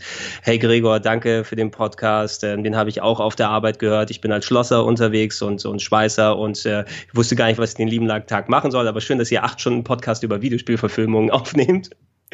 und das, wo wir Spaß am Produzieren haben, wenn andere Leute dann auch Spaß am Konsumieren haben, dann ist es ja die, die, die perfekte Übereinkunft. Ne? Ja. Und äh, das muss man aber auch als Content Producer, wenn man das so so runterdampfen will, dann auch haben. Die gleiche Leidenschaft, wie bei mir zum Beispiel fürs Zocken von Spielen dann ist. Ich habe genauso die gleiche Leidenschaft, äh, um Videos oder Podcasts darüber zu erstellen. Ne? Mir macht das genauso viel Spaß mindestens. Und wenn das nicht vorhanden ist, dann merkt man das auch dann an der Arbeit. Wenn jemand sich nur ransetzt und sagt, ey, jetzt ist YouTube beliebt, jetzt mache ich coole YouTube-Videos und schaue mir irgendeine so Schablone an, wie ich erfolgreiche YouTube-Videos mache, das wird nicht funktionieren. Ne? Nee. Das muss von einem Bereich der Leidenschaft her auskommen und der Rest funktioniert irgendwie, ne? wenn man wirklich äh, seine Leidenschaft vernünftig ausdrücken kann. Das sehe ich ganz genauso. Aber Leidenschaft ist eigentlich auch ein gutes Stichwort. Ähm, wie ist denn aktuell deine Leidenschaft äh, zum WWE-Produkt eigentlich? Wir haben jetzt in ein paar Wochen Crown Jewel vor mhm. der Tür stehen. Ich glaube, das äh, stellt bei vielen Fans und, und Zuschauern wahrscheinlich auch bei dir äh, so die Leidenschaft ein bisschen auf die Probe, oder? Mhm. Ja, warte mal, ich gucke noch mal kurz auf mein Konto, ob das Blutgeld schon eingetroffen ist. Nein, ist noch nicht. Das heißt, ich kann äh, meine ehrliche Meinung dazu abgeben. Oder mal, ich bin enttäuscht von Michael Cole, will ich gerade kurz noch mal sagen, weil mir der Gedanke in den Kopf gekommen ist. dieser Mensch war Kriegsreporter, ja? Ja. Ja, er ist, äh, bevor er zur WWE gekommen ist, zur WWF gekommen ist, damals hat er aus, aus Kriegsgebieten moderiert und jetzt ist er das Sprachrohr einer Regierung, die dann, äh, ja, gerne mal einfache Regierungs Regierungskritiker anfängt äh, zu zersiegen, während sie noch am Leben sind. Und das ist eine ganz, ganz äh, merkwürdige und, und strange Situation. Also allgemein, ich habe ja schon ein bisschen über meine Sehgewohnheiten da gesagt, ich werde nie aufhören, Wrestling zu gucken. Ne? Und ich bin mir auch sicher, ich werde auch nie aufhören, äh, irgendwie WW oder verwandte Sachen zu gucken. Irgendwann ist man einfach, das, das gehört dazu. Ne? Und ich, ich habe auch schon die ganz schlechten Zeiten mitgemacht. Ja, ich, ich bin Fan geworden während der 90er Jahre. Ne? Ja, ich habe ich hab die Zeit miterlebt von Double J, Jeff Jarrett gegen Sparky Plug, na, von Doink gegen Crush. Das sind die Sachen. Das war super. Ja, absolut. Das Crush war damals mein Lieblingswrestler. Hey, äh, hier, Surfing, Surfing, Diving, Surfing aus Kona, Hawaii, ne? Mit dem ja, Cranium Crunch. Und als er als Macho Man ihn aufgeknüpft hat, dann bei WrestleMania 10 und alles. Ne? Ja. Also, das ist die Zeit, wo du dann im Nachhinein guckst und dann sagst du die meisten Leute, oh, da war die WWF ganz unten am Boden. Aber das war der Stuff, wo ich da schon sagte, das finde ich geil. Und ich habe auch Mitte der 2000er geschaut und alles. Also das ist für mich eigentlich kein Problem. Jetzt durch das Überangebot wird es eben schwerer. Ich würde auch gerne einfach immer schön up-to-date sein. Dir wird aber alles zugeknallt. Und, und ähm, das, was schade daran ist, ist das rein vom, vom wrestlerischen Produkt her aus. Ne? Ich glaube, die sind momentan so gut aufgestellt, wie sie es noch nie sind. Ne? Ich habe mich super drüber gefreut, als AJ Styles bei der WWE dann aufgetaucht ist und jetzt ist er quasi ein Mainstay und hat seit einem Jahr den, den Champion-Titel und alles drum und dran äh, und so weiter und so fort, weil ich den bei TNA verfolgt habe und eins meiner absoluten Lieblingsmatches ist äh, das, was er gegen Samoa Joe 2005 hatte, noch vor dem berühmten Triple Threat. Ähm, da sind mir damals in die Augen übergegangen, weil das war der geile Stuff und da freut mich richtig, dass solche Leute dabei sind. Seth Rollins, ne, da kannst du dir alles angucken, was da ist, dass Daniel Bryan wieder unterwegs ist, selbst so jemand wie The Miz, ne, der in der Ring mm. nicht so mhm. stark ist, aber der auch, ich meine, den hast du wahrscheinlich ja auch irgendwann mal vor der Flinte oder so, oder? Dass du mit dem mal sprechen konntest. Ja, ja, klar. Der war ja auch mal bei. Das war, glaube ich, mein erster, äh, mein erstes Wrestling-Interview, was ich äh, geführt was, habe mit ihm. Entschuldigung, was er geführt hat. so ist, ja, das so ist es was. Da gehst, da gehst du hin und bist froh, wenn du da mal ein Wort reinbekommen kannst. Ne? Aber äh, ja, du, du hast so viele, die ähm, am Mic äh, und im Ring richtig das gut drauf haben. Die NXT-Sachen sind wirklich groß und fantastisch. Ich konsumiere immer noch recht viel, aber eben nicht mehr in dem Maße, dass ich jede Woche wirklich komplett Raw und SmackDown mir angucke und jeden Pay-Per-View mitnehme. Bei den Pay-Per-View Interviews versuche ich es zumindest noch, dass ich mir die Matches da mitnehmen kann. Wenn ich es komplett runterdampfen müsste, dann würde ich mich wahrscheinlich eher sagen, okay, ab jetzt gucke ich nur noch dann die NXT Takeovers. Ne? Das wäre so das Mindeste, mhm. auf das ich es dann einschränken könnte. Weil bei denen weiß ich immer, alle drei Monate und jeder wird geil. Ne? Ja. Da, da, kannst du dich äh, immer drauf verlassen. Und äh, beim Rest, eventuell wird es ein bisschen runtergefahren. Ich versuche immer noch, wie gesagt, wenn ich mal nachts arbeite und dann live gerade ein Stream ist, okay, dann gucke ich da rein und lasse es laufen und gucke parallel. Oder ansonsten am Tag danach oder die Tage danach ist mal äh, nachzuholen. Ähm, wenn es weniger werden sollte, wird aber zumindest immer ein kleiner Grundstamm äh, dranbleiben. Und wenn ich eine Live-Show sehen kann, natürlich ähm, nicht super regelmäßig, nicht jeden Monat oder alle zwei Wochen mal zu einer Show, aber ich versuche schon ein paar pro Jahr zu erwischen. Mhm. Du hast aber jetzt meine Frage so ein bisschen äh, umschifft hier, ne? Wie ist deine Wrestling-Leidenschaft? Ach so, zur WWE, Entschuldigung. Bei Crew, Crown Jewel. Entschuldigung, ich bin, ich bin abgedriftet von dem Ganzen. ähm, wie hieß der letzte? Das war der Greatest Royal Rumble, ne? Ja. Also allgemein dafür, dass es das komplette Booking durcheinander bringt, wenn sie diese Shows dazwischen haben. Die geben ja gleich ihre Cards irgendwie fünf Monate vorher bekannt, habe ich das Gefühl. Ne?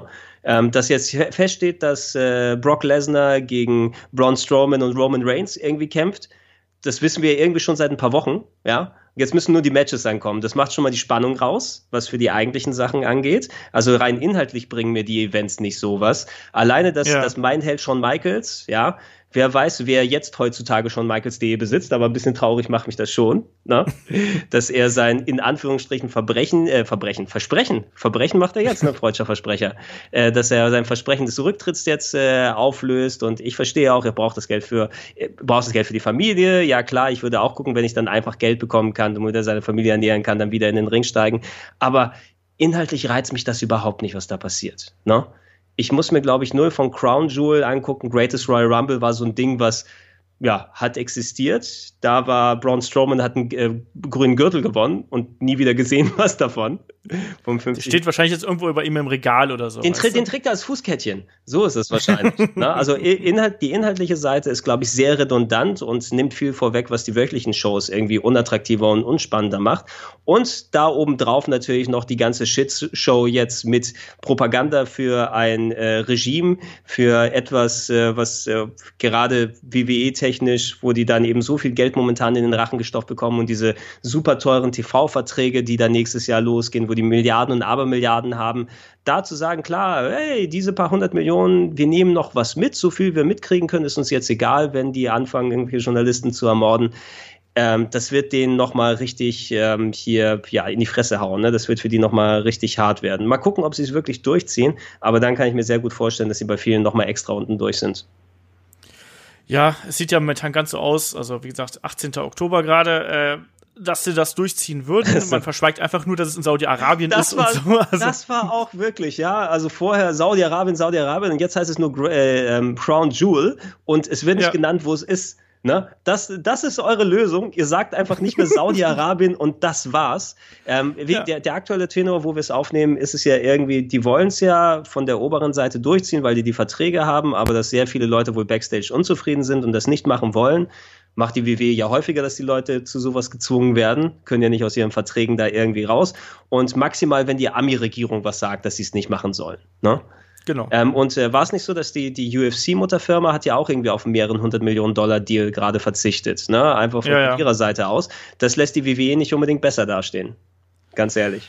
Nee, nicht so wirklich. Das ist schon ein gewaltiger Image-Schaden, den WWE da nimmt und den sie auch in Kauf nimmt, muss man einfach sagen. Äh, ich glaube auch nicht, dass die Aktionäre so super begeistert darüber sind, aber anscheinend äh, ist das, lässt sich das noch gegeneinander aufrechnen, um es einfach mal so zu sagen. Ja, ne? also. ja du, du, musst ja bedenken, hier Linda McMahon sitzt ja in der, in der, in der Trump Administration, ja, die hat ja einen politischen ja, ja. Job da und ich denke, dass viel mit dieser Übereinkunft ich weiß nicht, ob es da jetzt schon offizielle Sachen gibt. Die haben ja auch noch nicht ihre hier ähm, die die Sachen, die die müssen sie ja alle Zeit lang im rausgeben, diese Informationen für die Shareholder. Ich denke, dass da viel dann auch eben über diese Businesses gelaufen ist. Hey, jetzt haben wir wen in der Regierung, ne? Und für Saudi-Arabien da sind irgendwelche Sachen dann gelaufen, dass die solche Aufträge an die Hand bekommen. Du bekommst nicht einfach so mal so einen mehrere hundert Millionen Dollar Auftrag da Shows über zehn Jahre zu produzieren. Aber ähm, das so dann einfach das Geld so nach vorne dran zu setzen, wenn sie Geld noch ein Nöcher bekommen, das ist wirklich ein schlechter Stil und man sollte eigentlich nichts Besseres von der WWE gewohnt sein, weil im letzten Endes zählt immer das Geld, egal, komme was wolle.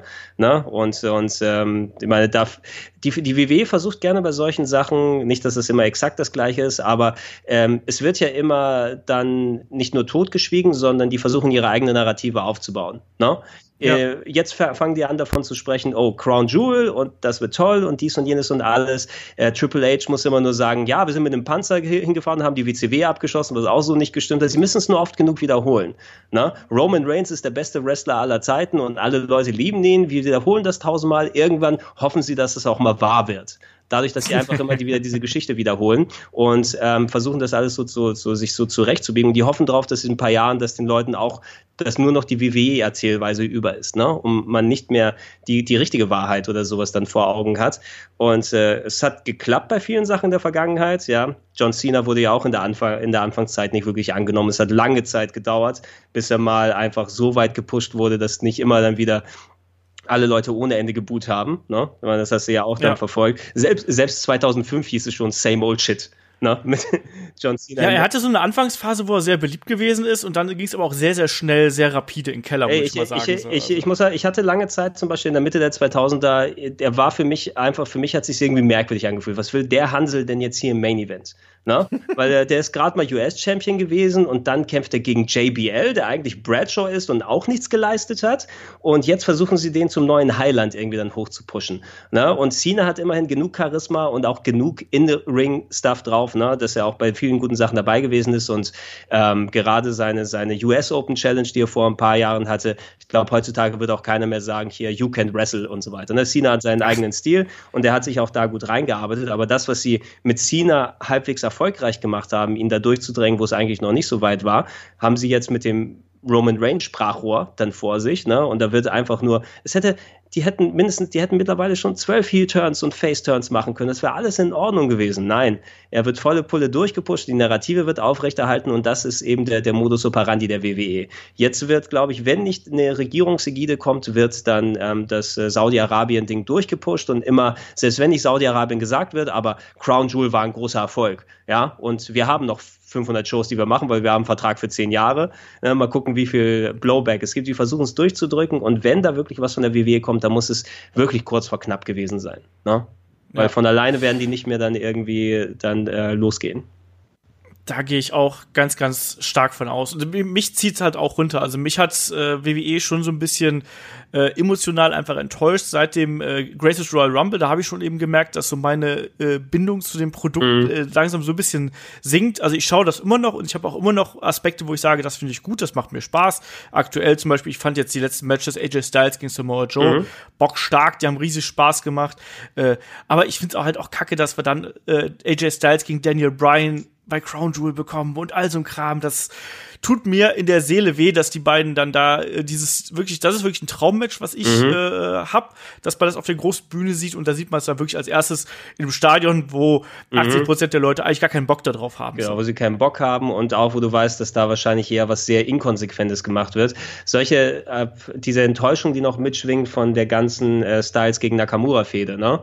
Ähm, oh, die, ja. die dieses fantastische Match bei NJPW hatten, ähm, das ja. einfach wirklich richtig, richtig gut gewesen ist. Ne? Und dann, ich freue mich so, da hast du extra wach geblieben, dann nochmal um diese 700 Stunden lange WrestleMania dir anzugucken. und dann krebsen die da irgendwie mit ihrer, mit ihrem Storytelling und Nutshots herum und kein einziges Match konnte da irgendwie dranhalten. Das ist alles so mega schade, dass die irgendwie gerade solche Sachen, wo du denkst, das müsste ein sicheres Ding sein, dass es in der WWE super selten funktioniert. Ne? Das Einzige, was wirklich funktioniert, sind wirklich die NXT-Sachen eben für mich, weil du da eine ganz andere Erwartungshaltung hast und einfach, ähm, wenn es da ein, ein Gargano gegen Champa ist, ne? jedes Match, was sie hatten, war Hammer. Ne? Jedes Match auf seine eigene Art, aber die haben nicht enttäuscht. Bei, jetzt kann, ich kann mir nicht sicher sein, ob Daniel Bryan gegen AJ Styles gut wird, vielleicht sogar vor gutem Publikum und nicht nur bei Crown Jewel, weil einfach dann, es kommt vom Booking nicht einher und äh, die geben denen entweder zu wenig Zeit oder zu viel Zeit und irgendwas passt da immer nicht in, in den letzten Monaten und Jahren. Ich weiß nicht, was es ist.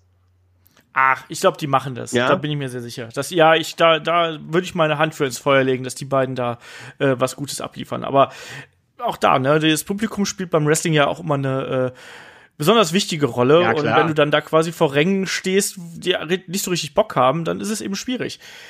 Aber wir wollen jetzt eigentlich auch nicht auf so einer, äh, weiß ich nicht, Auf seine, nachdenklichen auf auf Note. seine enden. traurigen Note enden, so ein bisschen. ja, genau. Aber da ist, Erzähl noch mal. ich muss es einmal dann auch raussagen. Also es ist irgendwie eben keine schöne Sache, die gerade momentan passiert. Und vielleicht ist alles schon auch komplett geändert und anders, wenn die Leute das dann in zwei Wochen hören oder so, ne? während wir aufgezeichnet haben. Also vielleicht ist das noch alles nichtig und ist alles zum Positiven. Ich würde es hoffen, weil ich bin Wrestling-Fan, ich mag auch die WWE-Leute und ich hatte auch viel schon gerade mit Wrestlern Kontakt äh, von denen und ähm, da können die wenigsten was dafür, wie die Firma agiert. Aber die Firma muss auch mal an die Leute denken, die für sie arbeiten und für die sie die Sachen produzieren.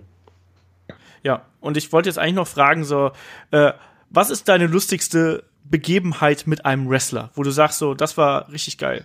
Oh, lass mich mal nachdenken. Lustigste Begebenheit mit, mit einem Wrestler. Also ich hatte schon häufiger äh, dann Kontakt mit Wrestlern immer im Rahmen der Arbeit, wenn es mal um Wrestling-Spiele und andere Sachen ging. Ähm, dass ich mal Interviews machen konnte. Ich hatte es ja mal erwähnt, so mein, mein allererster Wrestler-Kontakt von der Arbeit aus hier, das war Rhino. Vor vielen, vielen Jahren, ich glaube 2008 müsste es gewesen sein, damals, als das äh, gerade aktuelle TNA-Spiel rausgekommen ist. Ähm, und ähm, ich hatte ihn da zum Beispiel, da hieß es, hey Gregor, komm mal nach München und da gibt es ein Interview mit Rhino, da kannst du ihn über Spiel ein bisschen ausfragen. Ich komme da an und die sagen mir, du hast 90 Minuten Zeit. und ich gucke Das ist lang für ein Interview. Ich gucke ich guck, ich guck auf meine vier Fragen und dann sage ich, ich stelle sie extra langsam, diese vier Fragen. Aber ähm, zu meinem äh, Glück, äh, Rhino ist ein sehr entspannter Typ, ja, und ähm, ich konnte mit ihm da, als Wrestling-Fan hat man natürlich so mal ein bisschen mehr Sachen, über die man quatschen kann, so das ein bisschen aus der Hüfte schütteln, obwohl ich sehr nervös war für mein erstes Interview da und wir haben dann angefangen, nicht nur über die äh, WWF und, und äh, ECW-Zeiten zu quatschen, ein bisschen so über die Anfänge hier mit, mit Edge und Christian, Sexton Hardcastle und wie sie alle früher hießen. Und dann meinte er, oh, da ist jemand, immerhin jemand dabei, der ein bisschen Ahnung hat und dann wurde es tatsächlich ein entspanntes Gespräch und wir haben nachher auch mal noch mal eine Runde äh, gespielt an TNA Impact. Also kann ich mich daran noch erinnern. Ähm, ich habe mit Edge ein Interview gehabt, äh, der hat gesagt, hey, du siehst aus wie äh, Billy Corgan, mein guter Kumpel. Was mir häufiger schon mal gesagt wurde, einfach nur weil ich eine Glatze habe, dass ich wie Billy Corgan aussehe. Aber wenn du im Wrestler-Umfeld bist, hast du natürlich dann häufiger mal diese Vergleiche. Ähm, Randy Orton wollte einmal nicht interviewt werden, weil er sein Singlet anhatte und er sagte, oh, hier nackt möchte ich nicht vor der Kamera stehen und ist sich erstmal eine Hose anziehen gegangen. Das, das habe ich noch im Kopf. Äh, mit William Regal habe ich mal ein schönes Interview gemacht. Ich musste mal kurz im Kopf drin kramen, aber du, du weißt ja, bei, bei so vielen Begegnungen und so weiter, da passiert immer irgendwie was und da ist immer ein paar lustige Sachen, die dabei rumkommen. Und äh, mit den meisten Wrestlern, ähm, da wirst du eigentlich immer viel Spaß haben. Oh ja, ich habe mal Seamus beleidigt, ganz stark. Oh, du hast Seamus beleidigt. Seamus Was hast du beleidigt. gesagt? Ich habe äh, Red Carpet äh, Dienst gemacht. Äh, das war auch damals zu WrestleMania 29 und beim Red Carpet, weißt du, werden alle dir dann vorher geschoben, ne? Und ich hatte damals noch ein MTV-Mic in der Hand, weil wir MTV Game One gewesen. Das heißt, Leute sind noch immer mehr dann in meine Richtung gedrängt äh, kommen. Und Seamus war da und äh, ich habe gefragt, hey, so Seamus, hier Europa, ich komme hier aus Deutschland und so weiter. Fußball, da war gerade, glaube ich, irgendwie Fußball, dass hier Bayern München gegen andere Leute gespielt haben. Irgendwie sind wir zum Gespräch dann dazu gekommen, von wegen, ey, wie viele Leute dann trinken, weil die Deutschen trinken gerne und die Iren Mhm. trinken gerne. Ne? Das und richtig. Äh, da habe hab ich da, ich glaube, das Gespräch ist dann so hingegangen, da hat er gesagt, irgendwie die Iren sind die besseren Trinker oder so, ist die, we, we can drink more. Und äh, da habe ich gesagt, uh, I think the Germans uh, can drink more, but you are the better drunks. Ja, also das, wir, wir, wir können besser trinken, aber ihr seid gut besoffen. Ja. ja. Und da war er so erstmal leicht dezent pikiert, ist dann aber in Ruhe weitergegangen. Das wird mir jetzt zum Beispiel einfallen. Ja, und noch äh, viel mehr Sachen noch nachher bestimmt. Irgendwann beim nächsten Mal kann ich mich bestimmt noch mal dran erinnern. Genau. Ich habe ja mal The Big Show äh, wütend auf mich gemacht. Ne? oh, das, war- hast ihn wütend auf dich gemacht, okay? Ja. Wie denn das? Äh, ich habe ihn auf diese Geschichte mit dem äh, mit Floyd Mayweather angesprochen, wo ihm Floyd Mhm. Mayweather die Nase gebrochen hat ja versehentlich und habe ihn dann gefragt, ob er da nicht irgendwie von äh, äh, von seinen von seinen äh, Kollegen im Umkleideraum irgendwie komisch angeguckt worden ist, weil so ein kleiner Typ ihm die Nase gebrochen hat Mhm. und dann guckt er mich nur total böse an und meint so, wie jetzt? Das ist einer der besten Athleten der Welt. Oh, oh, oh, Und, oh. und, ich so, okay, das, war, das sollte eigentlich nur ein Witz gewesen sein, aber das ist anscheinend nicht so rübergekommen und so. Und ja, aber das Gute war, als ich dann ja später mit ihm wieder ein Interview geführt hat, hat es offensichtlich vergessen gehabt. Also von daher. Ja.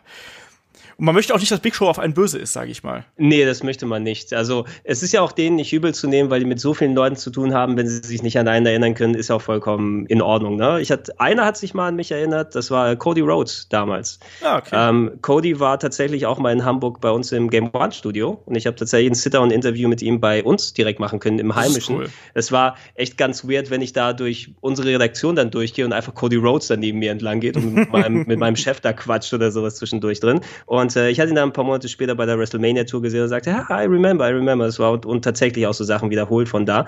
Das hast du da nicht so häufig. Ähm, aber ich würde auch mich wahrscheinlich an sehr wenige Leute erinnern in dem Umfeld, wenn du einfach so zugetextet und mit Leuten Absolut, noch und Löcher zu tun hast. Also sollte man es denen nicht unbedingt übernehmen. Da vergessen sie auch diese unangenehmen Sachen dann ab.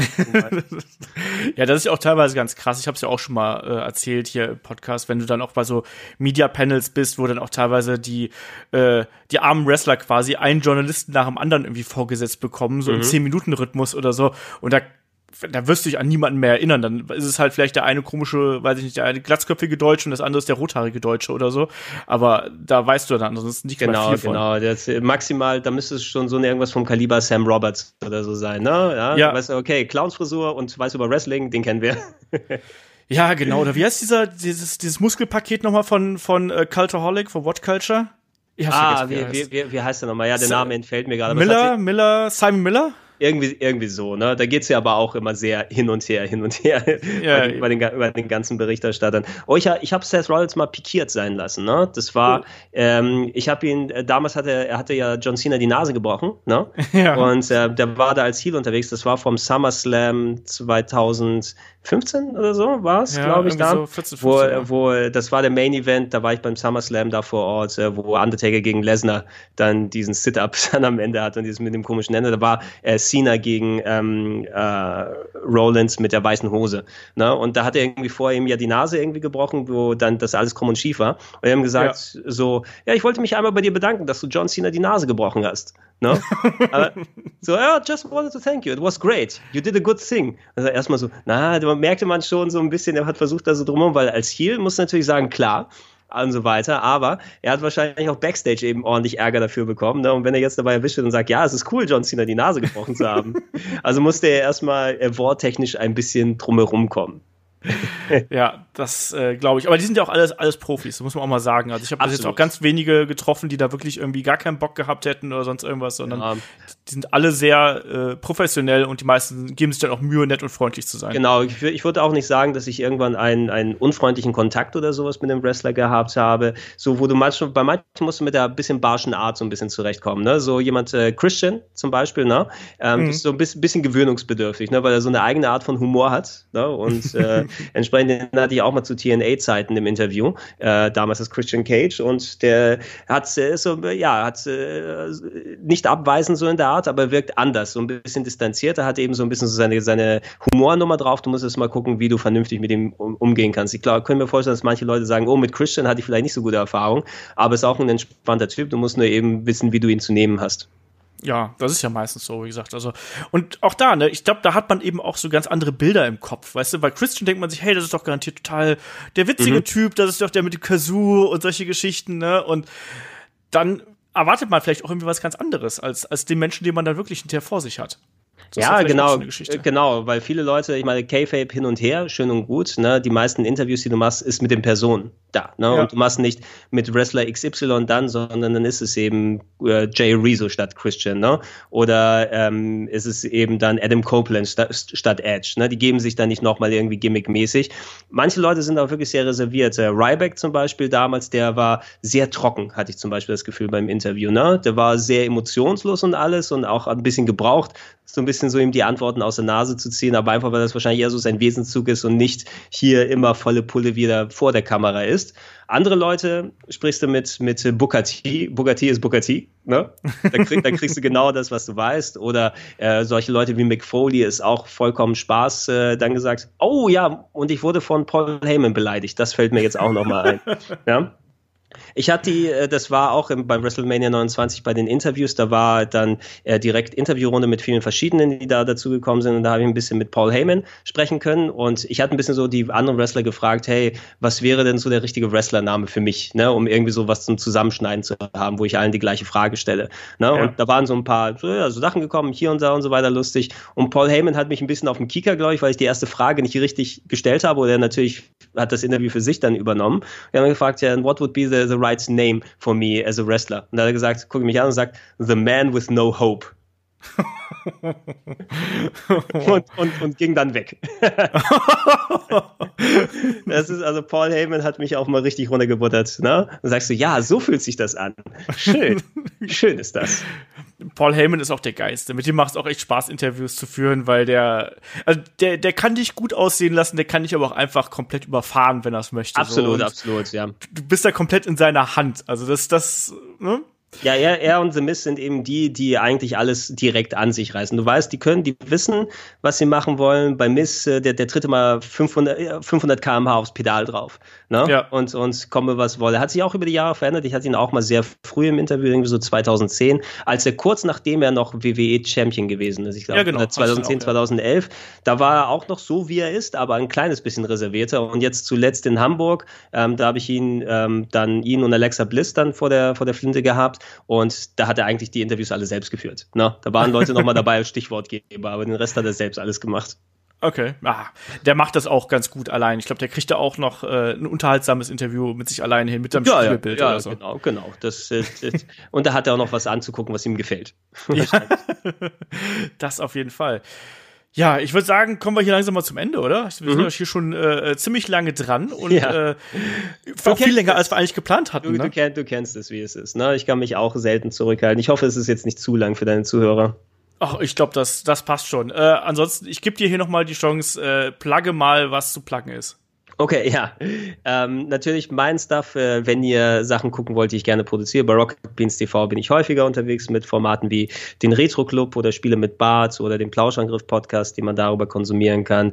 Ähm, wenn ich Videos produziere, ich mache viele über meinen YouTube-Kanal gregs-rpgheaven.de und ähm, da gibt's ähm, viele Review-Serien. Ich mache gerade eine Top 101 der besten Action-Adventures aller Zeiten, alle zwei, für zwei Jahre lang jede Woche ein Video zum Beispiel. Ähm, viele Podcasts parallel, den Gedankenstrong Podcast, ähm, alles drum und dran, was ich gemacht habe, kann man auf plauschangriff.de sich angucken. Und wer mich gern supporten möchte, kann das seit einiger Zeit auch über Patreon machen. Äh, Patreon.com slash rpgheaven. Ähm, ja, wenn jemand mag und mich unterstützen möchte, dass ich so das Zeug, was ich mache, weitermachen kann, dann würde ich nicht Nein sagen. Da würde ich mich freuen. Ja. Dem schließe ich mich an. äh, ich sage auf jeden Fall danke, dass du hier dabei gewesen bist und ich glaube, ich kann einfach nur sagen, ich hoffe, wir hören dich einfach hier dann vielleicht bei Gelegenheit einfach nochmal, oder? Ja, danke für die Einladung und äh, gebt mir einfach Bescheid. Ich schaue, wie das zeitig äh, einzubinden ist. Aber wenn ihr was wissen wollt über wie das damals war mit ShawnMichaels.de, ne, da habe ich einiges, was ich sagen kann. Und ich habe alles gesehen, was es von der WCW gab. Also da kann ich auch ein bisschen was erzählen. Ja, das machen wir auch gern mal. Äh, haben wir dich gern wieder dabei. Und wie gesagt, ich glaube, das war eine lustige Runde, die wir hier gehabt haben. Und äh, an euch da draußen, Dankeschön fürs Zuhören. Dankeschön natürlich auch fürs Unterstützen. Ihr wisst, äh, das Ding hier erscheint zuerst bei Patreon und Steady und anschließend überall sonst. Und wenn ihr das hier natürlich jetzt über YouTube, über unsere Free-Kanäle, wo auch immer ihr das jetzt gerade gehört habt, äh, euch zu Gemüte geführt habt, dann schaut doch vielleicht auch mal vorbei bei steadyhq.com slash headlock.de oder eben bei patreon.com slash headlock.de. Unterstützt uns da, damit wir so schöne Ausgaben wie hier immer weiter und immer wieder machen können. Ich sag schon mal Danke und äh, Gregor, wir hören uns beim nächsten Mal. Ihr da draußen, wir hören uns zum nächsten Mal. Macht's gut, bis dahin, tschüss. Alles klar. Ciao, ciao.